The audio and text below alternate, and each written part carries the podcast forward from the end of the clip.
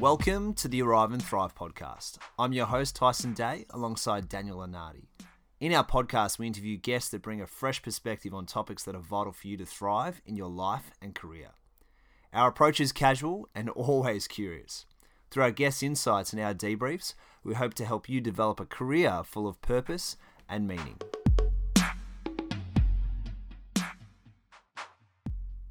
In this episode, we talk to Rugare Gomo about his journey as an international student here in Melbourne. If you're an international student and you need some study support, you can contact Study Melbourne Student Centre on 1800 056 449. You can also visit studymelbourne.vic.gov.au. Thanks. We hope you enjoy the episode. Another episode of Arrive and Thrive. We have Rugare Gomo for the second time. Yay! It's great to be with the boys. Unfortunately, the first time listeners, uh, it was completely my fault. I um, pulled out the mics because I loved his story so much, so I wanted to listen to him again. Uh, so we've got him around for the second time. So, Rugare, welcome again. Thank you so much for having me. I'm excited to share my story and hopefully be a contribution to the listeners. Yeah, absolutely. So, um, first of all, so Rugare, what are you involved in at the moment? So, what am I involved in at the moment? So, I'm a high performance coach, Yep. I'm a lawyer, and I'm a philanthropist and a keynote speaker. Those are the kind of titles people relate to me as. Yep. But what I am using my life for really is to empower and enable people to live a wondrous life. So Perfect. that's what I use my life up for, and then I determine the best vehicles to bring that to life. So one of my vehicles to bring that to life is through the Gomo Foundation, where we provide, provide scholarships for girls to go to school um, in Zimbabwe, um, with the intention of you know girls being able to you know stay in school longer, reduce pregnancies, not have early marriages, you know be across health and nutrition. So that's one of the vehicles um, I use to ensure that girls in Zimbabwe and then hopefully through the African continent are empowered to live a wondrous life in that regard. And then um, my second um, major, major part of my life is um, as a high performance coach. Yep. So I work with uh, business owners and the entire company to create extraordinary organizations. Yep. What I mean by that is when I'm working with a business owner, I'm really creating leaders, empowered leaders that are there to start living a legacy. And when I say living a legacy, it's living it right now, Yeah, not someday, one day. Yep. So, What, what's your legacy at this point? what's my legacy? Big question. Five minutes in. Not even. my legacy at this point. So, you know, some of the, the things people say to me is thank you so much, I'm free. Yep. You know, I got an opportunity to be free from the fear that I've had, or, you know, thank you so much, I get to generate wealth for the first time and I'm now able to look after my mom and my dad. You know, thank you so much. You know, I've come from living in commission flats to being the first in my generation to go to university. I'm 24 mm. years old, I've started a business, and mm. you know, I've got a commitment so that my mom and dad don't live in that. Thank you for showing me mm. how to get out of that. So for me, what my legacy right now is is people being um, able to live their full human potential for what they didn't see was possible for themselves right Yep. now. Love it. Absolutely love it. It's a big line. Yeah, it's great. It's a huge line. Mm. Can you unpack it? Ha- yes, how would you like me to unpack it? Well, you said helping people live to their fu- full human potential, yes. but of themselves that they can't see right now. Yes. So, as human beings, we all have dreams. Like as a child, we've always had dreams. You know, you what is one of your dreams? I reckon when I was young, you maybe thought I wanted to play AFL. Yeah, you want to play AFL. Yeah. You know, and right now you might think you might not want to do that, Mm. and that's fine. You might not still have the dream, Mm. but there's a whole context about you Yeah. know bringing that dream to life and existence. You know, and then life happens. So, you, you, as a child, you wanted to play AFL. Then what's happened that you don't have the dream right now? Probably just wasn't good enough, didn't work hard enough. Clear. Well, that's what you might think is in the way.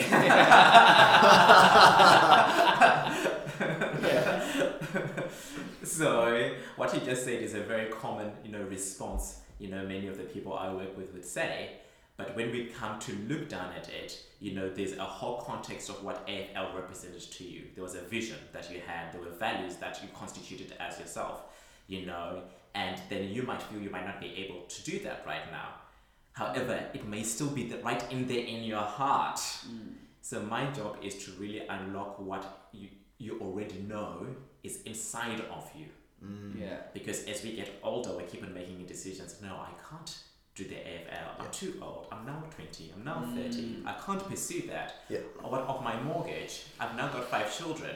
Mm. So the dreams that we have inside of us then become like a fantasy. Mm. So part of my job is that I allow people to dream again. Yeah. So you shatter limiting beliefs. Correct. Mm. Love it. And so, because I think for me personally, I find a lot of inspiration from your story when I first met you and the live projects with Study Melbourne. I'd love for the listeners to understand elements of your story and, and, and I think from your story it's clear why you are such a, an inspirational figure for, for so many people. Um, so if you could if you could share I suppose where it all began in terms of uh, your your journey Sure. to where you are now, I think our listeners and I don't know myself and Dan would get a lot out of it second time round. Yeah. So, you know, my name is Rugare, and it's not a typical Aussie name. I suspect it's not a typical Aussie name. Nah, it's not So I'm from Zimbabwe originally, so that's where I grew up. And I grew up in a family that, you know, my mom was a nurse by profession, but she was one of the first women in the early 90s going out in community talking about HIV and AIDS in a society where you don't talk about sex. You know, my dad um, was trained as a pastor, but his passion really was youth leadership programs. So he wasn't working for a church, but he was working for an organization where it was all about developing youth so that youth are empowered. So what it looked like on a day-to-day basis in my home was, you know, people in the community who were dealing with stuff would come to my mom and my dad. You know, somebody would find out that they're HIV positive and they, you know, there's lots of stigma. Who would they come and talk to? Mm-hmm. My mom and my dad about it. Mm-hmm. Where would they stay at the night? With us Yep. you know, my dad had street kid programs. So from time to time, we had street kids come and stay with us. So my mom and dad also tr- trained us, all the children, on how to be with people, in essence. So that was part of my upbringing, being with all sorts of people. And so it really fostered um, a culture where anybody, every person is valuable. Yep. There isn't a hierarchy of people. We're just all dealing with stuff in life, whether you're in the Western world or in Zimbabwe, Iraq, we all have different circumstances.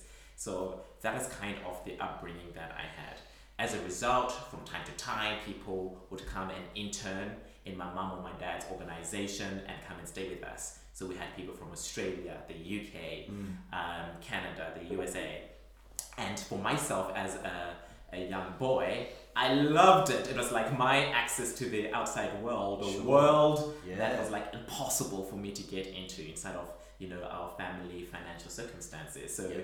you know we always loved um, the foreigners coming out. Yeah. You know I was I was that kid where you know if you came, I'd be playing with your hair, touching your hair, sitting on your lap. Yeah. You know, looking Just at curious. curious, curious Yeah. about everything. If you opened your bag, I'd be like, "What's in that?" bag?" I, was that person. Yeah. I probably still am. yeah, just, it's funny you say that because I was just going to say that the um, encounters that I've had with you, Yes. I've always just been blown away by your curiosity. Mm.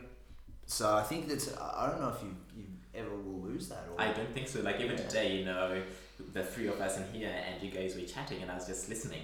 So I'm just curious to see what was going to arise in the conversation, the questions. I'm always listening and Yeah. curious regarding what's going on around me and how people are thinking Mm. in that regard. But that fostered like this desire to go out and explore something new for myself. Yep. You know, um, and so when I was 14 years old, you know, one of I wrote a letter to who I call Uncle Andrew, and Hi Uncle Andrew. Uncle Andrew, you're famous. I talk about you all the time, and you don't like me talking about you, and I talk about you all the time because you're extraordinary. Yep. You know, I get this life because he was a person who said yes. So I wrote this letter Yep. you know, when I was 14 years old, inside of a vision of getting an education I would not have had in Zimbabwe. Yeah. You know, um, part of my upbringing was reading a lot of books. I read books like Patricia Cornwell books, The Hardy Boys, The Nancy Drews, like so many books, and I was like, I'd love to go on one of those adventures myself. Yeah. So I remember writing in this letter, you know, I'd like to come to Australia and I'd like to be a forensic scientist because Patricia Cornwell had this, you know, this character, Dr. Kay Scarpetta, who was a forensic scientist, and that never really existed in Zimbabwe. Yeah. So I was like, I'd love to be that. Awesome. So you had a dream early I on. had a dream. Yep. Um, and I didn't tell my mom and my dad. I didn't actually tell them that I made this request because in my culture, um, it is rude to for a child to make a request from another adult without getting it approved by the parents. Yeah. But in my view at the time, I was like, I don't, I don't want anybody being in my way. This is mm. my life, so I'm mm. just going to go for it. So for three months, I did not hear from Uncle Andrew, and my heart is racing, thinking, oh my god, I've done something wrong. And you met. Andrew because he was on internship. Yes, I've known Andrew since I was five years old. It took me to my first day of school. We, we, um, the first time I cooked and made burgers. You know, went on stuff like Mm. he's been, he's part of the family. Yeah. and he was coming to Zimbabwe once a year. would come to Zimbabwe regularly, once a year, once every second year, since I was five years old. You know, and that's how the relationship grew. And we always loved having the Australians. The Australians were the most curious. You know, the Australians and the New Zealanders were always like free, unconstrained, curious about life, the culture, our food. So um, our family had a very strong love for Australia in that in Mm. that regard. So, you know, I didn't hear back from Andrew, and I was like, oh my god, I've done something wrong. I'm going to be in trouble, you know. And then one day my dad comes home and says, "What's this about you going to Australia?" And uh, you know, in my cheeky grin, you know, the grin that you know I could get away with murder. Dad, yes, you know, I wrote a letter. And it's like, well, he says, yes, you can come along, and why not? And that, yes, altered my life. Yep. Now, the thing that's amazing is that Andrew himself is not necessarily a wealthy person. You know, growing up in Zimbabwe, we think all people are, are wealthy. Hmm. That's not necessarily the case, you know, but we have the mindset all white people are wealthy. Now, Andrew, I would say, is a middle class Australian. So um, he himself was already foster caring four other boys, Wow. you know, um, when I arrived in Australia. So he went to different schools, explained my circumstance. One of the schools said, Yep, why not? We've never had a Zimbabwean in the school. I got a part scholarship, and Andrew paid my school fees, which was $6,000 a year, which is still a, a lot of money. Mm. You know, he paid for my airfares to get here. Mm. He was my guarantor for my Australian visa. Yeah. Wow. Um, you know, he went to the embassy and made them actually take in the application because they were actually closing and he was on a flight back to Australia. So he really was a person who was a demand for my future and my life to alter. Yep. You know, different schools said no, the government government schools would not give an international student a scholarship, so he went to the next, then the next, then the next. So he, kept his word. He honored his word. So of course, my relationship with Andrew is mind blowing because one of the things I've been trained by him inside of who he is for me is keep your word, find the ways to make it happen. And it wasn't necessarily easy for him. He's putting his money and resources for my life, Mm. in essence. You know, what a gift. It must have been a powerful message at that age. Yeah, completely. But not only that, Andrew was also was like, well, you're also responsible for finding the resources to come to Australia. Mm. And I'm thinking, how could this man ask me that? Doesn't he get that I'm Zimbabwean? And you were know? 14. I was as well. 14, and that's how he was talking to me. Mm. So it's encouraging ownership from the get go. I love that, Yeah. and that's one of my my values is ownership, being Yep. responsible for my life, irrespective of the circumstances in every single moment. Mm. you know that's itself is another topic we can go into at another another stage but you know i really learned to start discovering bringing things to life irrespective of where i was born irrespective of where i was brought up irrespective with the resources that i had there's always a way. That's the that was the possibility that andrew gave to me that there's always a way Mm. in that regard so fast forward, you know, I remember I arrived in Australia 16 January 2001. you know, I remember being on an, a flight from Johannesburg to um, to Sydney, 15 hour flight, and I did not move at all because I was nice and polite. So I didn't even use the toilet because I was sitting in the middle seat. I remember vividly. it's like I didn't want to be an inconvenience to anybody, so I just sat, slept, held my wee, and hope for the best. I wonder how many people do that. on a flight. I feel like there'd be a few people who do that. it is overwhelming. Yeah. But what there is also to acknowledge is my mom, I remember, you know, I had to get my flight from Harare to Johannesburg. And my mom used her whole salary, her whole salary to get me there. And I don't know how they ate that month. Mm. But inside of the vision, it was like you're getting on. You, we're going to find a way to get you from Johannes, from Harare to Johannesburg, so that you can get your connecting flight from Joburg to Sydney. Yeah. You know, so it there's so many people involved in getting me here. You mm. know, my uncle who gave me my pocket money. Yeah. You know, um, And so it comes back to that sense of community. correct. Mm. It was like Rugare has an opportunity. This is a win, not just for me, but for generations, for a community, for family, Mm. for my ancestors, Mm. for what's possible. Yeah. Mm.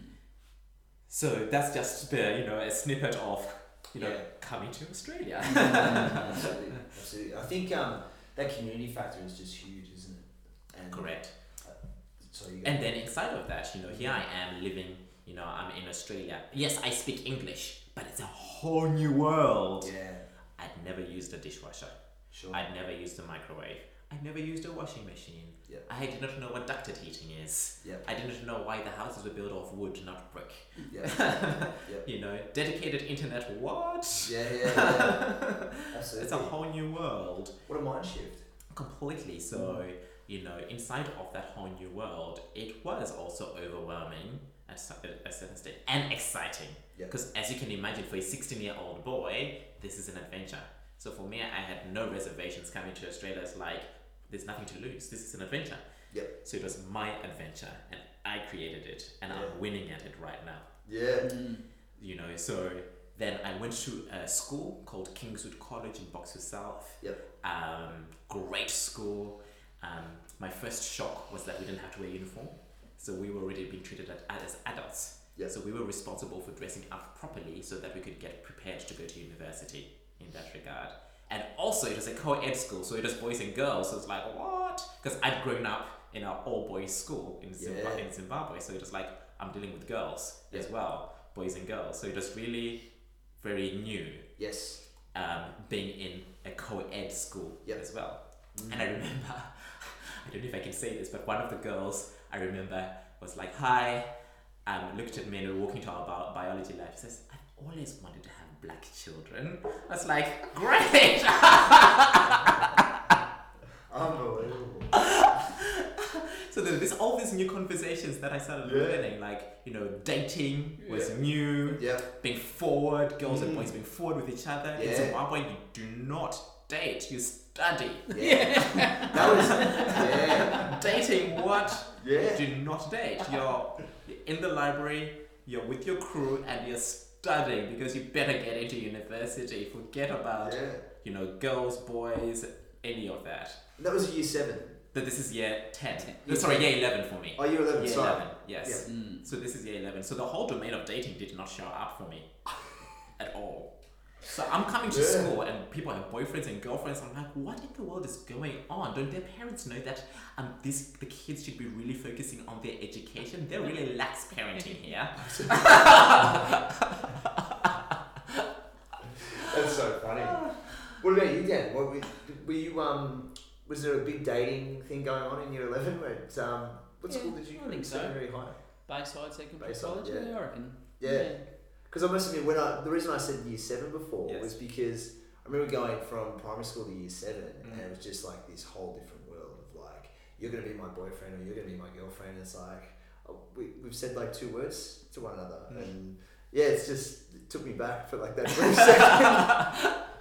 And you know, in Zimbabwe, you never talk about boyfriends and girlfriends Yeah. with your parents. You, the only time you talk about a partner is the person you're going to get married to. Mm. Parents don't want to know anything about that. Yeah. It's so there wasn't that openness. So I was like, what? People are open about these things? And in year, as you said, in year seven, not just in year eleven for Yeah, me, yeah. but people in year seven had boyfriends and girlfriends. So that was a whole new world. Sure. you know, I was shy. So the person you're talking to right now wasn't the person who arrived Mm. either. I was shy. I was quiet. I was very determined. So I've always been a very determined person. You know. At what age do you think you were fully comfortable in your own skin? or still, still, still a process? So- you just you have phases Yeah. but i think one of my my first was when you know coming to australia i didn't know i was gay so Mm. part of me being shy was that i always at some level knew i was different but didn't have the, i didn't have the language for it Mm-hmm. so my my coming out was part of you know my journey of being comfortable in my own identity Yeah. and my sexuality considering that i grew up in a christian family you know so the context was being gay is wrong being gay is bad being gay is evil it shouldn't be that way so i had you know that in the background but i didn't even have language for it i didn't even know i was gay Mm. until i was 20 Mm. that i started on my journey of you know being authentic discovering who i Yeah. am Yeah. and allowing myself to discover who i Yeah. am in a safe space Yeah. you know that was really scary um, for Mm. me so that was one of the things that I was dealing with that I didn't really know I was dealing with as, dealing with as a blind spot. Yeah.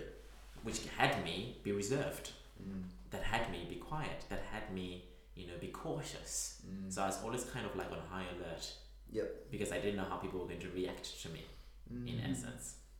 So that was one of my, you know, my journey of being free to be myself. I'm Yeah. free to be myself. Yeah. And of course, there are moments in life when it's like, oh my god, am I so good enough? But I can now catch myself and say, Yeah. I'm, I'm in the lie right now. Yeah. But that's, you know, being human, we always are going to be dealing with stuff. I just have more mastery now in catching myself when I'm in a disempowering conversation about myself. Yeah.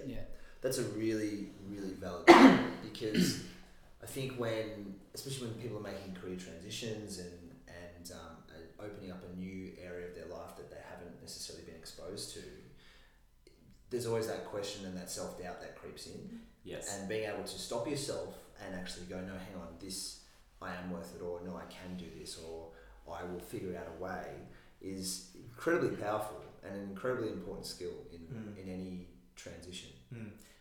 And you know, typically, as you in, in any transition, we're dealing with stuff. There's a reason why it's called a transition. Sometimes we might be feeling worthless. Sometimes we might be coming out from a really bad working situation, Yeah. or even coming out from a horrible, horrific relationship. Mm. So we're in our most vulnerable situ- times during that period of time. In in any case, you know, so it's really important being able to surround yourself with people that really see you for who you are and not that particular circumstance. And I'm grateful for having people like that in my life. Mm. You know, as simple as I would share with my friend Steve Cole, like, oh, I want to do performing arts. But in Zimbabwe, you know, you don't do performing arts. How is that going to give you a livelihood? Mm. You know, that's not the hardcore maths, physics, and chemistry, Yep. or you know, or English literature, geography, and history, which leads you to a for you know to the pathway of being a lawyer. Mm. So for me, it was like, oh, I'd love to explore that. And he was Yep. like, go and audition, go right now. Yep. You know? And so I'm grateful for having, you know, in my high school, it's moving that Mm. in my high school, I had people who really looked out for me, who Yep. pushed me beyond my own limiting beliefs. You know, and I got a main part in the performing arts, and I did that for the next two years, year 11, year 12. And that was fun, Yeah. you know. Mm. And I love performing. You know, I'm a drama queen from time to time. you Yeah. know? So I'm grateful for having friends like that, or even Friday pizza night, pizza Mm. night and beer. You know, that was a whole new concept. What drinking? That is unheard of. You do not drink. You're meant to be studying. Yeah. I remember going to parties, you know, and you know, after performing arts, you know, um, one of the parents would then host the after party, and there'd be um, alcohol, their food, pizza. I'm like, what in the world is going underage drinking? This is very naughty. I'm such a righteous bitch. Oh, funny. But that's the context I was coming from. Yeah. You know, my context is edu- without education. Yeah. You know, um, you don't have life. Because I suppose they were the values that you grew up, Correct. Correct. and so that was you, what you were exposed to. Correct. No, and nothing wrong, but I've Yeah. now got to have freedom in being able to being with other people's visions and values rather than, you know, my vision and values are, you know, unitary or the homogeneous in that Mm. regard. So part of me coming to Australia, I got the freedom to um, be in a multicultural society and be able to be with different kinds of people, you know, other than my own. You know, most of the Zimbabwean culture would consider themselves Christian or, ans- you know, uh, practice ancestral beliefs. So it's very um, homogeneous in that regard. So coming to Australia, it was like the Christians, the Muslims, the athe- you know atheists. So I had to learn that. You know, one of my biggest challenges was that my major donors for my university, most of them were atheists, and I was like, atheists are making the difference. Atheists, but they're not religious.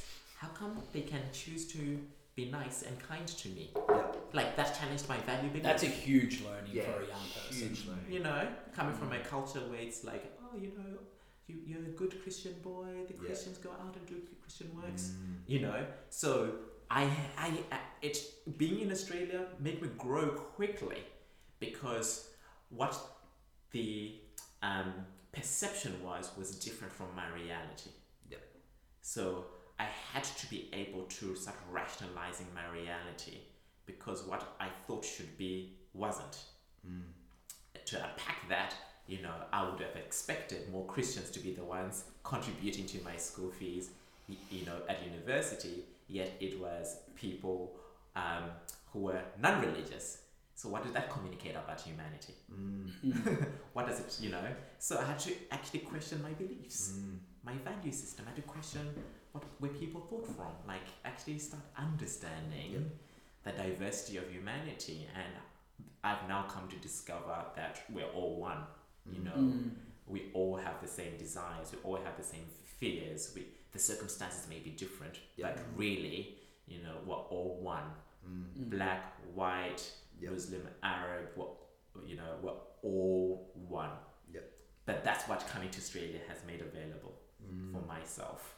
So when I relate to people, I'm like, we've got all the same. So color, it, I forget I'm black when I'm in Australia. Mm. Actually now, um, I, f- I remember I'm black when I'm back in actually Zimbabwe or when I'm traveling on the African continent Yep. because of what's showing up now. Mm. You know, my the freedom just to be myself beyond color. Mm. So that's Mm. been one of the gifts Australia has given to me. Mm. Rugare, how did you? Sorry. How dare you sneeze? How did you process a lot of that change?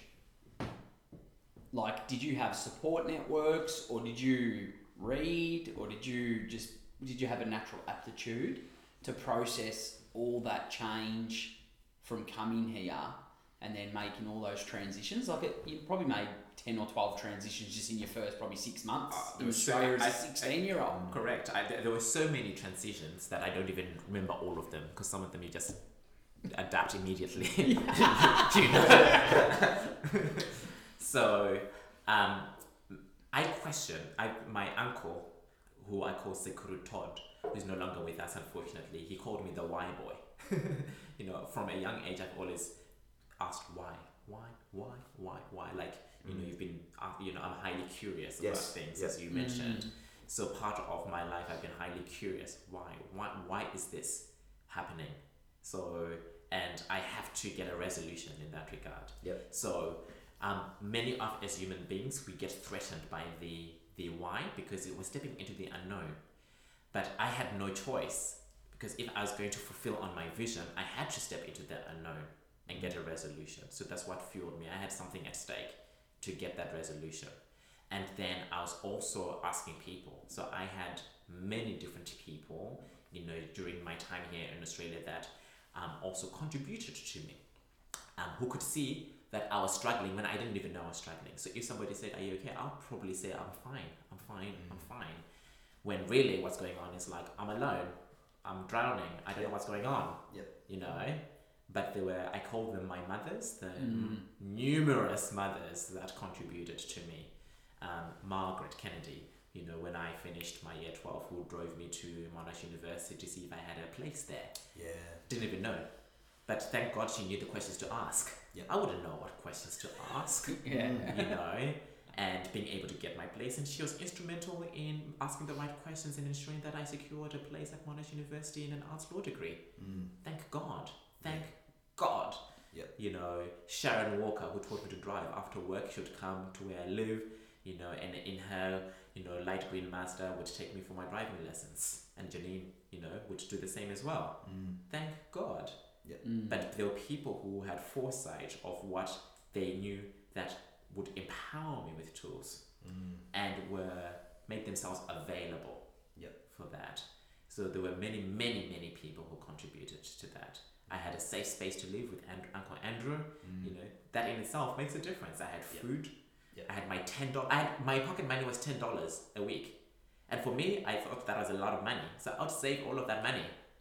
You know. Yep. So people would say, "Oh, let's go out." I'm like, no, Mm. I'm saving my money. Mm. So for me, that was valuable Mm. in the, you know in setting myself up in in Australia, Yeah. and I still have those kind of habits Yeah. right now. Um, And so it's like those positive social connections were were fulfilling your Maslow hierarchy of needs. correct. Mm. Even when I didn't know it. Yes. So right now, what is you know when I'm working with people, I know we're all dealing with stuff. So we can't really fulfill on a big vision unless we get our needs met as well. Whether we have we have workability in our finances, we've got workability in our with our life partners. You know, so for part of when working with people, I'm always ensuring that they're completely taken care of in their needs first. It's very hard to work on a big vision when our needs are not met Mm. you know, we actually jeopardize ourselves in the fulfillment of that vision. Mm. You know, we have many starts and stops, starts and stops, stops, starts and stops. So I've, you know, been able to fulfill on getting an education in Australia was part of community fulfilling on my basic needs as well. Mm. In addition, I worked. Andrew was very clear. When you come here, you're going to get a job at McDonald's. you know, Flipping burgers. uh, you know, no, actually, Oh, no. no, no, no. What were you doing? For I was front counter boy. Oh, I of was course. the front counter boy. So I remember going from India. I remember, and I loved it. I'm proud. Yeah. As you can tell, I'm proud of that. Tremendous leadership programs there. Yes, and that was part of his reasoning. Yep. You're going to come here, you're going to get a job, and you're going to be trained. Mm. So you're, you're not going to live off other people. You're going to um, discovering and having your own worth as well, and contributing to your life, whatever that is. Yep. As you can imagine, my contribution was very tiny Mm. tiny, but the I had to be vested in the fulfillment of my vision. That's what Andrew was kept on training me. Don't care that you're from Zimbabwe. You are going to be vested in fulfillment of your own vision. Yep. You're going to get a job, you're going to make money, and then we're going to look at your finances, and then you're going to contribute proportionately to what you earn. Yep. You know, so th- those are some of the things that um, have had to help me be really a- an empowered black gay man, you know, in the world today. Um, Just, just love to get your your stance on or your your idea around for international students who are listening um, and adjusting to Australian life. What would be your main word of advice when it comes to making that transition? so making that transition, have a mentor. Yeah. Have people or mentors, have people you can go to when you're dealing with stuff just to communicate. Yep. And just to love you up. That's number one. Yeah. That Love you up. Yes, to Mm. love you up. Yeah, that's a really good point. yeah. it's hard. You're away from everything you know.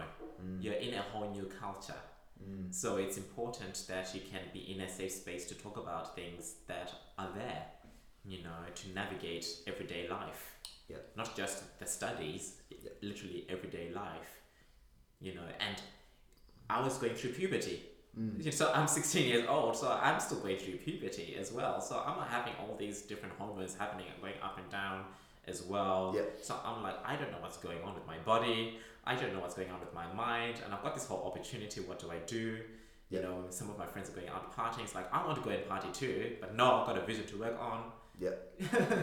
Yeah. So it's important to have people you can turn to that you trust, um, just to talk, Yeah. just to talk. Somebody who can take you to the movies. Mm. Somebody who is like, if everything all fails, you can just go to.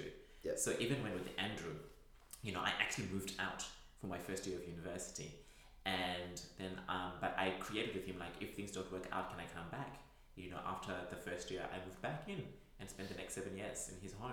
Mm. You know, so having just a safe space Yeah, totally. to stuff up, a safe Mm. space to just go through life, Mm. Made made a massive difference. And Andrew was that space Mm. as well. It's really like yeah, sharing space with someone, like the difference between having your own thoughts in your mind, Mm. but then having communicating those thoughts is yeah, incredibly liberating. I feel. Mm. So that made that made a difference. Yep. Like I didn't necessarily talk to Andrew about those kind of Yep. things. I had other people to talk Mm. to about those things. As You well. really need a, a balance of people you go to, don't you? Yeah. And that made a difference. Like even like when I finished year twelve, my principal because I I studied law. So I was like, it was going to be either the sciences, biomedical science, so that I become Patricia Cornwell, Dr. Kay Scarpetta, fulfill that fantasy, yeah. or go into you know become a lawyer and fulfill on that a different kind of fantasy as well. So Mm. I'd make sure that I did subjects which allowed me to go either into the sciences and the law. Um, and just as simple as my principal saying, you know, my brother in law is a, a county court judge, I've arranged a meeting for you to go and talk to him about your options. Yeah. Makes made a difference. And then he would say, you know, at that time, you know, um, there was the kind of snobbery of, oh, you go to Melbourne or Monash University if you're going to become a, a serious lawyer. I went to Melbourne University, make sure you go to Melbourne University, you know. But it was great being able to have those kinds of conversations because I Mm. didn't have that network. Informational Mm. interviewing, Dan. Mm. I did not have a network, so I had to create Yep. everything Yep. in here in Australia. I had to create from nothing, Mm. you know. But as also a demand for it. Who can I talk to about it? And other people were a demand for it on my behalf. So I had advocates. Mm. So I, looking back, I can see that there were people who were really vested in me winning. Sure. So there's like the, the support people who Yes. are perhaps giving the, the love the love, Yes. loving you up, but then you've got the other support people who are also advocates in some cases as well. Yes. Yeah. And this is how it showed up, you know. Um, I talk about the, Ch- the Chomley family, the Chomley family, extraordinary. Um, they contributed over $27,000 to my university fees over the next six years. $5,000 would come into my bank account, no questions asked. No questions asked, no performance review, no nothing. Mm. So you can imagine what that's like for a 18 year old boy. $5,000 Yeah. coming into my bank account, it made me want to do better. Mm. It made me want to be the best kind of human being. Mm. It's interesting though I'm that, getting that, yeah that you that you took that mindset because perhaps someone else may take a different mindset around it. That's the part that I find equally inspiring. Mm. For me, how it lived like is like I have one chance. Yeah. Life is not a dress rehearsal. You know, I've got one chance to make it. So I was like, I was quiet. So I had all these ideas. So I'm now able to articulate my ideas. But in that time, I was like, wow, this person, this family really trusts me. How can I be a contribution back to really acknowledge? So I started a newsletter for communication. Every six months, I'd have a newsletter, I'd let them know, and the people were contributing to me what I'm up to. It had me do, you know, become the social justice officer at Monash University. Scary. I was doing things I was scared out of my wits. Mm. But it was things that I stepped into because people were investing in me. Mm. So it just felt natural to go beyond my own limiting beliefs because, you know, Rugare, who has arrived, he's shy, he's quiet, you know, but they are like, no, we, we back you 110%, Mm. irrespective of whether you win or not. Mm. That's amazing. Can you imagine having a person who just backs you 110%? Yeah. It's And it's not based on, oh, because you've got a stellar A, you Mm. know, grade. Mm. I didn't have a stellar A grade. But because they believed in me, I started believing in myself. Mm. So that's made a massive difference in the kind of results that I produce in my life today. Yep. Even Andrew, you know, um, many people here, you know, I don't know, many of you might, some of you being Australian, you might have had times when your mum and dad have contributed to you at different times in your life, when Mm. you're 20, when you're 30. Mm. I, I don't have that. Our Zimbabwean currency is worthless Yep. Mm. you know yes my brother contributed to me at one stage as well which is amazing you know but that was hard for him to contribute contribute. He was just starting out in his own career. Yep. Andrew contributed to me. He lent, he lent me over fifty thousand dollars starting out in my business. Again, an unsecured loan, believing in me. Mm. You know, and I failed in my business, Mm. but I kept my word and paid him all back.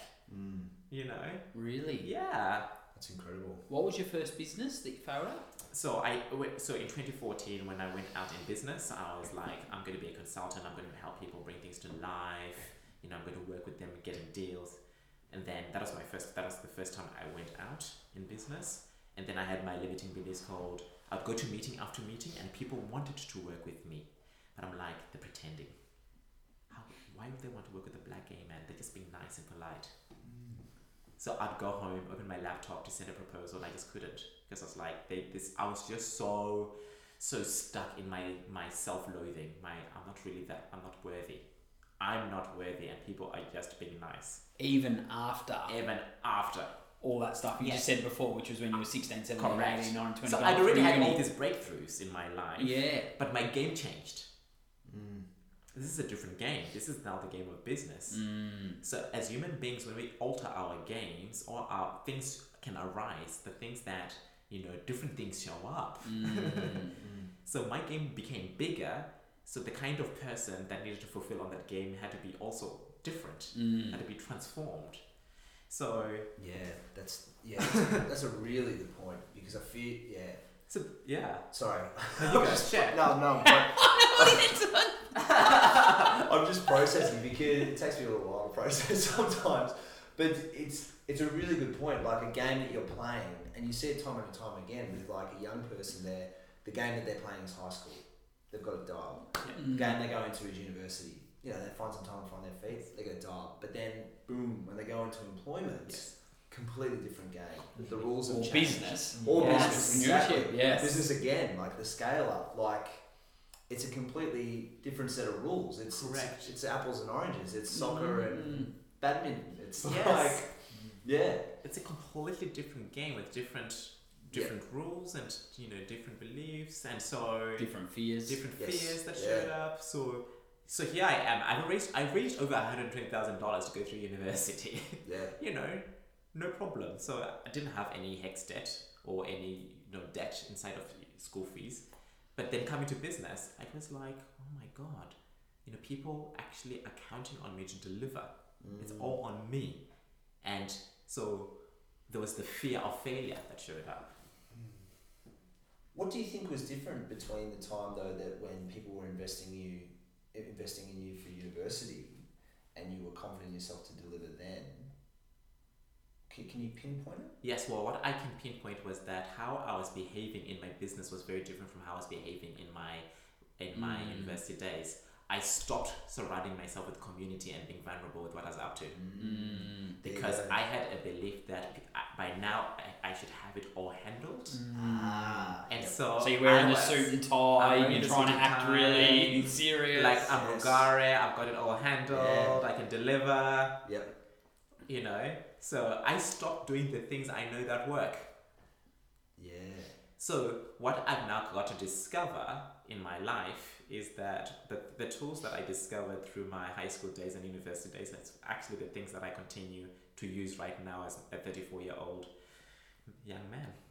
and what are they? Like, So I'm vulnerable. I Yeah. share everything authentically with everything that I'm dealing with. Like in this, you know, in this room right now, Jared, my protege, is in this this room. mm, He knows everything that I, I deal with.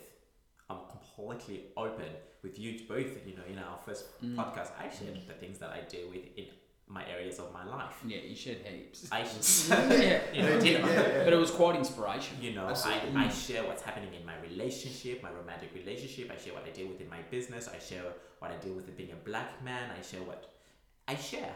I share, but I don't share from a position of pity me. No, I share from a position of that's what I'm distinguishing for myself and the things that I'm going to put in place to get to the next level. You know, Can but it you- starts by sharing. Yeah. Can you um, unpack vulnerability a little bit and why you think it's so important based on your own experience? Yes. So, if I had not been vulnerable, there's no way you wo- you would be in this room. I'd be in Zimbabwe or somewhere else. So being vulnerable, as simple as I don't have resources to go to university, what I dealt with was um, I'm going I'm a charity case. You know, I'm not as good as everybody else because everybody else seems to have it handled. So you know, so I felt lesser than because I had to ask for money. That's a limiting belief. It's not the tr- it's not the case. Asking for money doesn't mean anything about my worth. That's what I've got to discover. But during that period of time, I was like, oh my god, I'm a charity case. You know, my other people just have it all handled. Somehow they've got the resources to get through things. I don't know if you've felt that in your journey of going on solo in your own business, but I know I've definitely felt those moments where it's like, oh, you know, it's not necessarily working, or and you don't you don't necessarily want to open up fully because it's like I'm a fraud, exactly. you know.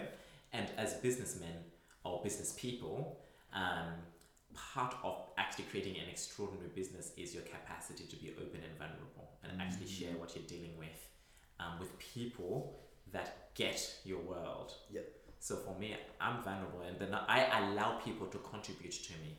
Doesn't mean I always act on what's being contributed to me, but by being vulnerable, I get to hear infinite ways of taking my life, my vision to the next level, and I get to choose. But how can people contribute if they don't know what's going on? Yeah. Mm. How can my how can my vision and living my legacy continue if I'm not actually sharing the things that I'm bumping up against? So mm. I know I stopped sharing what I was dealing with. I stopped sharing that. Do you know what? I feel like a fraud. Like I'm a mm. black gay man, and I don't know why anybody would want to work with me. I don't know why you'd want to work with me. Why do you actually want to talk to me? So I'm going into meetings as a fraud. How do you ex- how am I expected to create an extraordinary business if the person who's rocking up is a fraud? Mm. That is my limiting belief. Now I know that that's not who I am. That's not who anybody is. You know, so I've I've passed the barrier of being a black man is in the way of doing business. But I own that now, and I can gift that to seven billion people Mm. who hear that. You know, I have friends who are from China who think, oh, well, you know, I'm in Australia. Why do people won't want to do business with me?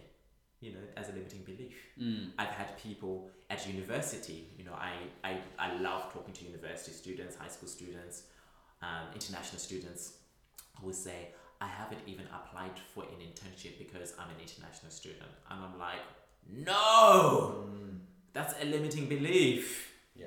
You know, in 2008, during the height of the GFC, I got a job and I'm an international student. Believe me, I Yeah. know what I'm talking about. you know, I know exactly what I'm talking Yeah. about. It's nothing to do with that. Mm. You know, Mm. until you start sharing and creating your vision and sharing it with people and what you're creating, people opt in. People, people will move heaven and earth Mm. to give you Mm. what you want. if It's interesting because when you be vulnerable, people then feel like they've got a safe space to be vulnerable. Like when we first met you a month ago, you were so open, vulnerable, and honest. I feel like after knowing you now for like three hours, I feel like I could just tell you anything mm. because you've told me everything. Yes, So it's just like creates a space. Yes. Breaks down the walls. Yeah. completely. And that's inside of my vision of you know people being empowered and enabled to live a wondrous life. Mm. We live in a culture where everything, where many people think that we have to be perfect, we have to have it handled. Mm. But that's not where extraordinary businesses are coming from, actually. If you know Brene Brown, she keeps on talking about the power of vulnerability. Mm. You know Eckhart, you know Tolle, the power of now being present and being able to be able to recognize what you're dealing with in that now. Mm. You know, so if you really look at um, people who are up to stuff and really cr- living a legacy now, they're open and vulnerable with what they're dealing with and allowing people to contribute to them. Not necessarily taking the actions, but allowing people to contribute to them in that regard. Mm. So, you know, I'm open for contribution all the time. But I also get a choice because I'm the author of my life. Mm. So I, it's not at the expense of, you know, then people run my life for me. No, I'm always the author of my life. I'm responsible for how life shows up for me in every moment. Mm. You're just help, happy for contributions to your book. Completely. Can you talk about? Um, you spoke about Eckhart Tolle or Tolle and the power of now, and he's all about living in the moment. have you read his stuff? And do you have any practical tips for the listeners about things you do? Because you come across to me as someone that's very present. And yeah, do you have things that you do? Yes. Because it's a daily thing. Yes. So I spend a lot of time in personal and professional development. Now, nourishing myself is my number one priority. It's my number one. Not spending time with people, not having meetings. M- myself is my number one. I and happy Rugare, happy world is the motto. My partner knows this. Mm. I work with happy Rugare, happy mm. world because a well nourished me means that I'm available for people. What I notice is that we skimp on eating well, we skimp on personal time, we skimp on um, exercise. Those things don't allow me to play my big game. I'm out to touch and inspire the lives of a billion people. I better be healthy. I better be in the same framework of mind. So, one of the things I do, which works for me in the lifestyle I've created right now. So when I wake up, I can. I typically wake up between four a.m. Between four a.m. and ten a.m. is me time. So it's all my time. I don't work on any client matters. I don't respond to any emails unless I choose to in my me time as a choice. Um, I eat my breakfast. I read books. I listen to my audiobooks. I work on my strategy and my vision. It's all about me. And so you wake up at 6 a.m. on average, or Yeah. So like today I've been up since five a.m. Tomorrow I'll be up at four thirty in the morning, and then I have you know um, my Fridays is you know my time with my bestie Jessica Taft. You know we've got a standing Friday um, catch up, and it's off the charts. We're just contributing to each other. This is what happened today. This is what I bumped up against. This is where I broke down. This is where I felt really disempowered. every morning, no every Friday. every Friday Every- morning. Every Friday, seven thirty to eight forty five a.m. Yeah. hour and 15, uh, yeah, hour and 15 debrief. of our lives and it's high intense energy. And we love it. We have grown together. She's been my she's my first friend my, my first true friend. We met on the 3rd of march 2003 in um, legal process and we've been friends ever since. That's amazing. It's like you when you call me after you finish. Uh, Yeah. 5 p.m. Yeah. 5:02, you call me you're like, yeah, Tara, so I've been thinking about this. And like, it's it's amazing that, Mm. that kind of friendship is like the depths that we've gone through Mm. the things you know we, we went through the journey of coming out together you know the fear of being Mm. ostracized by our families the promises we made to each other that would never commit suicide take drugs inside of what's possible and role models for other gay people in society we have kept and honored our word and our relationship just gets on getting sweeter It's amazing. yeah. And it You know. becomes a ritual when it's every week at this time, Correct. no matter what. Correct. It becomes like ritualistic, doesn't it? And sometimes we travel. So sometimes I'm in the Sunshine Coast and we do it via video calls. If we're overseas, we create new structures. To, so we find a way hmm. because our relationship is critical to the foundation of what we're up to for the fulfillment of people being en- empowered and enabled to live a wondrous life, Yeah. As an example.